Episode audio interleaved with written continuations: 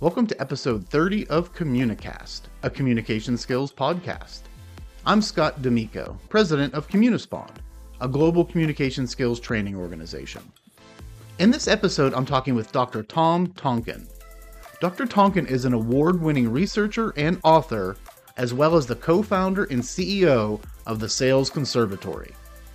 Check out the episode to hear our discussion around the importance of situational fluency, why context matters, and how idle chit chat can improve your communication skills. I hope you enjoy. Dr. Tonkin, thank you so much for joining me today. Good afternoon or more I guess morning for me. It's just feel I've been up late. Mm-hmm. So it feels like afternoon, heck, even evening. Is it time to go to sleep yet? Not quite yet. Still still a little early even on the East Coast, but yeah, glad to have you here today. Excellent, sir really looking forward to our, our conversation. You, we chatted a little bit a while ago and just, just super excited about just the background and the experience you bring to the table. Before we jump into all of that, why don't you just tell the listeners a little bit about yourself, your background, and really what it is that you're doing today? Well, thanks. And thank you, listener, who happens to have this running on their podcast and spending time with us. Um, the tagline I like to use is this idea of I'm a recovering executive. Been doing in the corporate world for about 35 years, doing all the things that all of you corporate folks are doing. Got to be a point where, and, and this is, sounds kind of deep, but I felt like I needed to leave a legacy. I felt like I needed to, like when I'm long and gone, that someone says, there's this guy on the planet one time that did some really cool things that continues to help. And as as mushy as it all that sounds, it's actually true. Mm-hmm. and so I've decided to, I'm an you know independent consultant, you know worker, if you will, uh, trying to make a buck, if you will, but hopefully providing a significant amount of value around um, management consulting. But we specifically deal in the sales world helping salespeople become better salespeople, sales leaders becoming better sales leaders, um, because it's an interesting uh, context. So, anybody, if you if you want to know anything else, I mean, the good news is uh, Google is is friendly with my name, and you can Google me and find all sorts of interesting things. Absolutely. Yeah, you're definitely easy to find out there. A lot of stuff that you've done throughout your background. And I love the term recovering executive. And you especially as you mentioned this idea of of legacy. And as i've progressed throughout my career that has has become something that's more and more important as i'm thinking about the work that i'm doing. Is it meaningful? And ultimately is it helping people? In whatever manner that may be. And i'm sure a lot of people listening to this are getting to that point in their lives and their career where they really are starting to think about that. How are people going to remember me? And really what was ultimate hopefully net positive impact that i've had you know during my time on this planet. So thank you for that introduction. And you hit on this idea of you do a lot of work with sales folks sales leaders and communication is a huge part of being successful in sales in a number of aspects. So as you think about this idea of soft skills communication skills really what comes to mind when you hear somebody say oh you know this person so and so they're a great communicator or they're a very strong communicator what what immediately pops into your head when you hear that? There's a there's a somewhat of a wonky term, but I'm going to put it out there so we can rally around it. This idea of being situationally fluent in what it is that you do. So it's one thing for me to sit down and have pre-thought my ideas, have read a speech, you know, on and on and on. I don't know if anyone knows, for example, the Martin Luther King, the famous I Have a Dream speech. You know, the first half of it was written, and this term, I have a dream, was not in the in, in, at that point in his speech. And then he completely departed from the rest of the speech that he had written. So when you go to YouTube and you hear, I have a dream, and all this, everybody's rallying, that's just him riffing on that. I mean, I think you and I could uh, argue and conclude that he was a pretty good communicator. Mm-hmm. Um, and so situational fluency, right? The ability to understand the context, the situation, the modalities that people are communicating with, the what do I want to call it? The sort of the the ethos, right? The the the thing that comprises um, the con like again the context, the feelings, the emotions, and be able to take advantage that as a vehicle to get your commu- your message out is probably the first thing that comes to mind when when I think is hmm. and and and arguably very hard to do.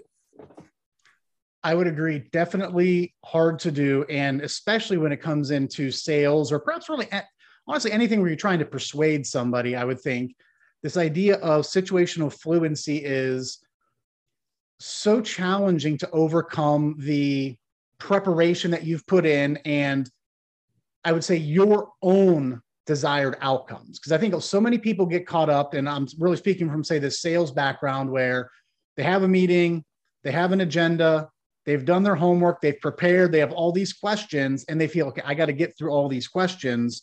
And they're just missing so many things because they're not adapting either to what the person is saying or a lot of times what the person is not saying. So they're not really changing based on the cues they're getting back because they're so locked into I have all these questions. I need to find these things out so I can come up with a proposal or whatever it may be. Yeah, so so you, you bring up a good point because it's one thing for you and I to have this high, lofty, and, and vehemently agree with this mushy term. And yet I'm compelled as someone who does this for a living to give you a prescription on how to do that. Mm-hmm. So, for example, one of the things that you have to learn how to do is this idea of calibration. Right. So, you're in the room. The first thing you need to do is calibrate. Now, what does calibrate mean? You got to take a look. You got to notice. You got to see who's doing what. And I teach because um, I'm a master practitioner in neurolinguistic programming. And I teach people cues as to how you can elicit people's what's called representational system, their modalities, how they best do it. And you're and, and, and when you get good at it, you know, you just kind of do it within seconds. Mm-hmm. But that doesn't mean to make it right. You now have something to test. And then you fire off an assertion, a question, whatever. And here's the idea don't just listen for what is repeated, but try to calibrate the the, the idea that of, of how they interpreted your assertion. Mm-hmm. Here's the thing, Scott, I, I, I think everyone knows this, but it's will um, it's interesting to put on the table is the meaning of any assertion is placed or derived or interpreted from the recipient, not the communicator. Mm-hmm. So I can say something like, you know, it's hot in Denver. Well, you have you as the recipient have all sorts of idea what hot means right? And you could say something like wow wow you, you, you know you you probably have the air conditioner on. Well no i don't. It's like, it's like no because it's only 80 well that's 80 is pretty hot. Not for me man. That's kind of chilly right? So that's think of that as a very rudimentary example but imagine the the context and the detail and and and some of the nuance right that comes from these sort of mushy words that we end up using. Mm-hmm. So I, I, think with the calibration, I love what you said about just because you've done, you've gone through and learned these skills and you practice it and you you go in and you calibrate based on what you're seeing around you, whatever it may be. It doesn't mean it's 100% true. And I remember when we first connected, you were talking about just like the background, the picture, and how my office is set up. You were able to put out some things and you made some statements and based on my response you kind of i probably recalibrated a little bit how to best exactly. engage with me. So it is important that as you're going into these meetings and you're using these skills don't just take them as uh, at 100% you're going to have to try and test them out recalibrate a little bit. So with with the situational fluency you know that's a big part of being a great communicator because you really need to understand the audience where they're coming from how they're wired, you know, what's going to be best for them. What are some other skills as you're working with sales folks that you really are seeing that are that are really important in the business setting today? I think the second thing that after situational fluency would be this idea of of of discovery. So that usually, by the way, in the sales world, um, there, this is um, a staple in the sales cycle. Right? You you get a lead, you get some phone calls, you assess whether or not you have a, de- a, a need, but that's more like whether or not should I pick up the phone or meet with the person mm-hmm. until I have this thing called discovery. Now, here's the problem with with discovery is let me let me give you a, a, a reverse engineered definition is discovery means is you're being you're making yourself aware of things that are already there so it's not it may be new to you but it's it's been out there like forever. Hence discovery. I always like the the, the metaphor of of christopher columbus. Right. Right? Discovering. That chunk of land we called america that was there forever. Mm-hmm. he just happened to run into it. The question is, what assumption did he have? I mean, I wasn't there, obviously, but he probably said, well, where are the elephants? And, but yet that assumption sat in his head where he was trying to force his reality into his mindset. Again, I wasn't there, but we're all human. That's probably a fair guess. Mm-hmm. As salespeople, you go out there and you have that same set of assumptions. You're looking for something, it, it, it defies your logic just for uh, ever so slightly. And yet you have the model of the world and you're trying to cram stuff into that model. And sometimes you're, you know, it's it's the the proverbial, you know, square peg round hole kind of thing, where you're just trying to beat it into it. So I think what salespeople have to understand is when you're doing a discovery, all you're doing is you are unraveling, unwrapping things that are already there. That's how you know you got it right. That's a great way of looking at that. Never, never really thought about it from that perspective before. Love the analogy of discovering Columbus discovering right. America, and you know, I think a lot of salespeople do fall victim to that of really trying to just force it, you know, trying to force and maybe lead the prospect to where they want them to go, even though it might not be the best thing because that's what I sell. I'm hoping to get them to try and buy that.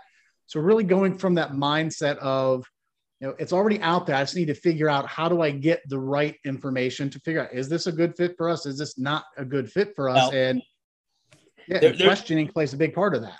I'm sorry, Scott, because I, I did want to. There's a bonus to that one. Yes. And the bonus is your customers thinking the same way as well. So you have an opportunity. Yeah. You have an opportunity to say, no, this actually isn't India. This is actually America. Oh, that changes, right? that changes the conversation. So many times your your customer, because we're all human, mm-hmm. says, I, I'm I too am I'm inventing, I'm not discovering. Right? Columbus didn't invent America, it dis- discovered, which means it was already there. Sometimes my assumption creates an, an, an invention of what it is that I'm looking for. And if I invented it, all of a sudden I can make it do whatever I want. And I'm, I'm talking about presuppositions and assumptions and, and, and misreading context. And I, I'm a big storyteller, so I tell people a lot of these kinds of stories uh, to show and people go yeah i remember that that one time that that happened well that's probably the underlying communication or miscommunication between those two people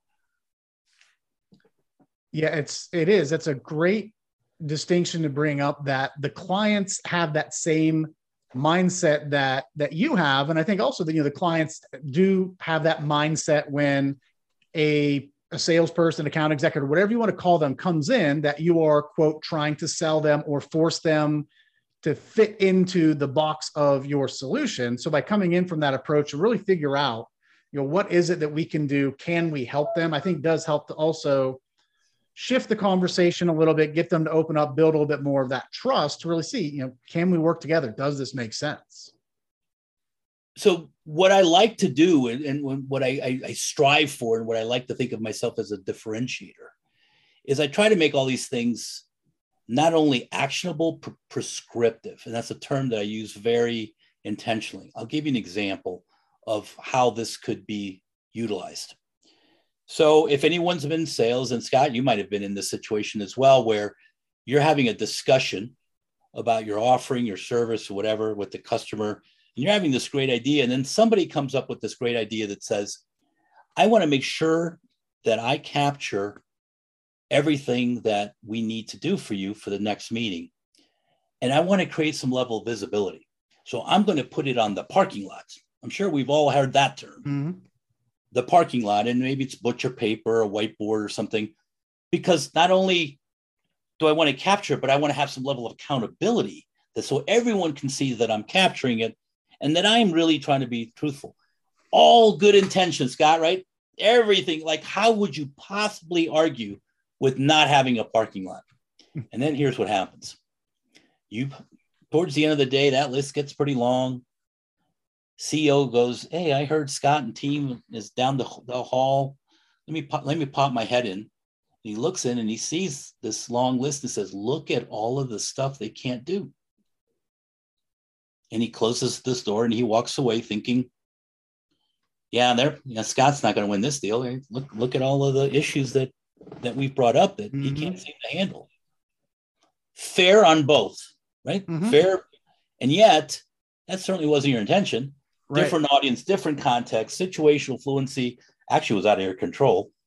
And so, what I always tell people is have a parking lot, put it in your notebook, discuss it, heck, maybe Slack, email, whatever, but don't put it out in everybody because the context matters so much at that point. So, there you have it. I mean, it's kind of a bonus there to be very prescriptive about how we yes. communicate. It's crucial. Context when it comes to communication can make or break something, whether it is an email or something like you were describing with having the, the parking lot up on a whiteboard or the, the flip chart. Yep. Somebody walks in, they have no idea what's going on, can completely derail, sidetrack something without that context. When asking questions, providing the context for why you're asking that question can help take people you know off guard a little bit or put them a little bit more at ease. So that's a great bonus tip of really understanding that everyone has the context and how to try to avoid situations where a lack of context can completely derail something. I love that. One of the things you hit on uh, a little bit ago tom was that you know you're, you're a big storyteller. You, you tell lots of stories and i've noticed that just in our, our interactions. If you think through your career journey from the executive career to the work that you're doing now, if you had to drill it down to say one or two key communication skills that have really helped lead to your success, what would you say those would be? So, the reason storytelling is so important in my life um, is it, it, so so everyone always talks about i want to make sure that i capture what you're saying listening active listening everybody um, the reason storytelling works from a neurological perspective is that stories stitch together data from both the right side and the left side of your brain. So the right side is the abstract, conceptual, and the left side is where all the facts and figures are, are sort of residing. What story does, the story traverses those two things. I give you the abstract story, but then that story is sprinkled with facts and figures and in, in so pathologically that actually ends up being something that's created in your brain. That connection literally gets built in your brain while you're putting that together. So if i want you to walk away from something that i've explained to you or talked to you or communicated with you i want you to be able to retrieve it and and and reflect on it and heck maybe ask questions later on about it. And so i'm very very so so uh, i get another prescription on why you use stories so communication number one, storytelling, and I gave you some prescription and some context to be able to practice it. The other thing is there's a there's an aspect of conciseness that I don't think we've mastered. Mm-hmm. Why do I want a conciseness? Everyone always says concise is better, be close. Well, why is that? Well, again, I'm going to harken back to the science that we now know.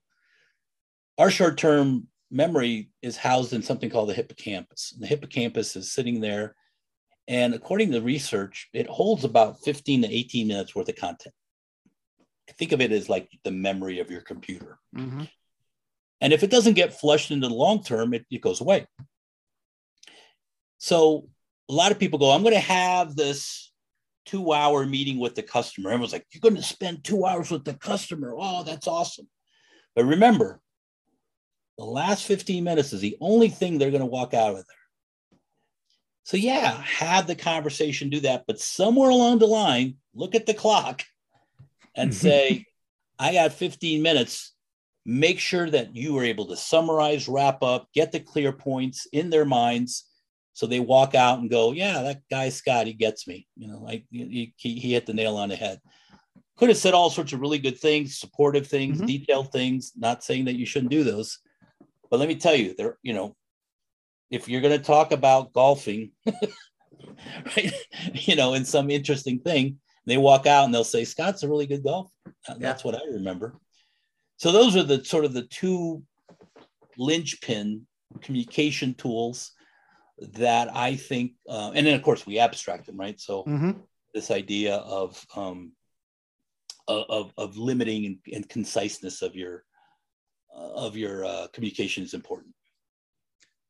Definitely, and I, it, it's kind of funny as you were talking about, you know, especially with the stories and creating the the handles to pull the information back. Just rem- brought me back to college and you know, undergrad. I was a I was a teaching major. I taught high school for a number of years before going into a sales career, and just remember the terms of this idea of scaffolding, trying to connect information together in the brain, as well as creating what they they literally call them handles, so that students can go back and and access that information. And if I think of throughout my teaching career, when I had, I would say, the most success or when things really felt like they were clicking, it wasn't when I was just standing in front of the class lecturing. It was when he was coming up with either stories or activities that really get the students to grasp those concepts. Was wasn't just reading wasn't just getting the facts. It was helping them internalize it or somehow relate to it. Kind of creating relatability to information that can be complex, that can be boring for some people, helps them to remember. And I would run into students years later and they would bring up different activities or different things that we did just because it was so different and it used stories and it understood the psychology of the brain and the point that you, you gave there about conciseness and more specifically the last part of the meeting doing the time check Yep. It's great on the front end to get those the pleasantries, understanding, vacations, kids, all that. You want to do that at the beginning of the meeting. That's not where you want to do it at the end as you're wrapping up, even as they're walking you out. You want to make sure you're recapping, getting it all, getting the takeaways, uh, and not, as you said, talking about golf or where you're going for vacation because that's what's going to stick in their mind. Love it. So as you think of someone who has influenced you in your communication style throughout your career, you who maybe who was that person? You don't necessarily need to name names, but uh, really, what did you take from them and kind of make your own? I mean, this is actually easy. Mm-hmm. The gentleman of Jeff Young, and if Jeff, you're listening to me, you've you've you've influenced my life. Jeff used to spend an inordinate amount of time with idle chit chat. I thought, well, that's what I thought. I thought you spend a heck of a lot of time with idle chit chat. But that's not what he was doing. He was building the scaffolding. He was he was he was asking questions to build rapport. He, he was getting the bones of communications for that particular interaction built in his mind. So when he got into sort of meaningful, if you will, business like discussion, now he's got a place to hang it, the information. And the thing that I found very interesting when you do that is when you do the scaffolding, build a hanging, it's built. You can get you can get back to it all the time. So what I'm telling you today is I actually was teaching some of that last week with a customer.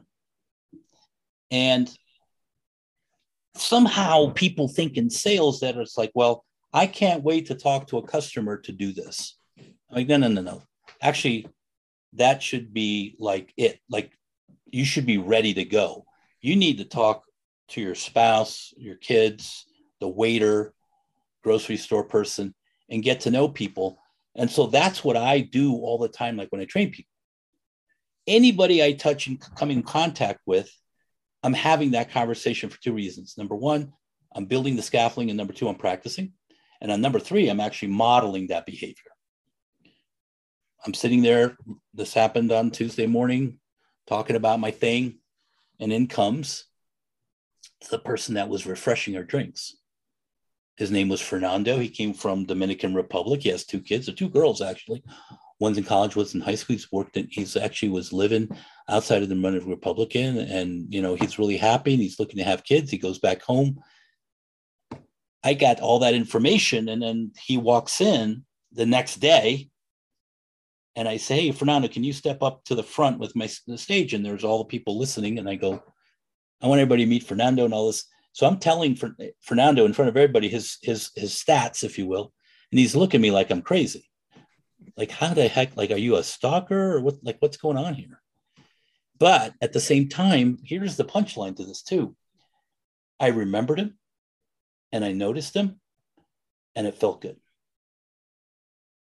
I mean, isn't isn't that how we want to leave our relationships? Put it all back Goes back the, to legacy as well. You know, to something better. So I'm always on. It's good practice. It's it's a good way to build rapport. And heck, you might find something. Here's the punchline. That next day, um, the the VP who was listening to me, sitting in a restaurant having a couple cocktails at the end, does the same thing. The waiter gets a lead Waiter comes up, said, been thinking about this, understood you. Yes, some good questions. Here's the card of, you know, director of such and such. She's expecting your call. Puts in his pocket and says, I'll do it as soon as I get back. So all of this does culminate. This isn't like some, uh, you know, goodwill rubber chicken tour kind of thing. Mm-hmm. It's like it's a thing that has meaning behind it. Um, but heck, I mean, you you might find some friends too. Absolutely. I mean, it's so if I think about especially what you know what we do here, at Communispond, and, and in your world with the, the sales training, practice is so important. You know, the behaviors aren't going to change, the skills aren't going to change, the muscles aren't going to grow, so to speak, if you aren't putting in the work and practicing those skills. And the worst thing that you can do is go through a training, say, okay, good, I have a meeting coming up in a few weeks. I'll try this out there, right? It's a recipe for disaster. And in your day to day life, there are just so many opportunities to practice effective communication skills and even sales skills, right? Because sales really is about understanding people, their motivations, the problems they're trying to solve. And by having conversations, having a dialogue with folks, you never know what you're going to find out. And you know, to your example with that VP that was having a conversation, found a lead. I, you know, several months ago, we were having a fence put in around our front yard, and the brick mason that was there was phenomenal, phenomenal work. I mean, very impressive. Been doing it for 35 years. Just you know, over the course of a week, getting to know him. His sister has founded an ed tech startup company, or I'm sorry, like a, a tech startup company that's in the auto industry. So I'm like, oh wow, okay. So you never know what you're going to find out when you take the time, talk to people, have a genuine interest, and as you do this, the thing that you said that I love most is the idea of modeling. Whether you're modeling it for the people on your team, you're modeling it for clients, you're modeling it for your family, that people will eventually pick up on that because they're going to see the positive impact that it has. Whether it is, I found a new lead, or I made somebody feel good, or someone made me feel good. That's at the end of the day what it's all about. I mean, beyond the dollars and cents of everything, if we can help people and just leave folks better than how we found them, to me, that's a win. I, I agree with you. I go back to the to, again the VP that found the lead. I want to be sure everybody understands. The lead was there all along. The need was there all along. It's whether or not he was going to be able to uncover it. And and that's you know it's not like you like he fabricated the need a lot of people will say something like, well, you know, you know, you have to create the need. I, don't know. I, I don't think you need to create it. Matter of fact, I think it's very difficult to create a need. Mm-hmm. And yet there's so many needs unmet. You don't have to, uh, you don't have to fabricate one. So, you know, and, and it, I, I'm compelled, Scott, to go back and sort of summarize you know, something that you said earlier, right? You, you, you make people, people feel better. You start leaning this in. This is part of the legacy discussion I was having with you, right? It's this idea mm-hmm. that I, I, was I was listening to a a, a few. A, I was in a funeral, and nobody knew the young man. He was very young, 26, died when he was very young. It's kind of sad. And it was eulogy time. And it's quiet. No one stood up, no one said anything for this young man. Finally, somebody felt compelled. um, he used to collect hats. Uh, he loved his hats. And somebody jumped in, yeah, uh, hats. You oh, loved hats. So for about 10 minutes, we are all talking about his hats. I, I thought that was sad because you can turn that around and say, I collected promotions. I collected jobs. I collected money. Do I want to be known as a collector? Or do I want to be known as somebody that invested in other people's time? I mean, uh, took the time to invest in other people mm-hmm. and, and, and, and left a, a place. Maybe I'm in that mode. Maybe I'm sort of primed to think that way. But I know we're talking about communications. I mean, that's the key to all of mm-hmm. this. So think about it, right? And I, I like stories. I like metaphors. I like analogies. You know, are you collecting hats, or are you or, or, or are you investing in people? Absolutely. No, well, well said. So as we wrap up here, you've you've shared so much great advice and great tips so far. But any closing pieces of advice you would have for somebody, whether they're maybe fresh out of college or they're at a you know midway through their career and they're making a pivot, what advice would you have for them around communication skills and you know the role that they can play in their success, their happiness, and even their legacy? So I'm, you know, I've been doing this a really long time, and arguably, I would think myself is pretty good. But that doesn't mean anything. That just means I was better than yesterday. Um, so I'm always continuing to do that. But I think I think the the question that you have to ask yourself really is. I'll, I'll leave you with a quote, and then you overlay that. So, I, I mentioned I might have mentioned this. I use this quote all the time different isn't always better, but better is always different. Different isn't always better, but better is always different. So if that's the case and you're shooting for better, by definition, it's different. So the question I have for everybody who's trying to improve themselves, college, mid-year, legacy leaving, what are you doing different to be better?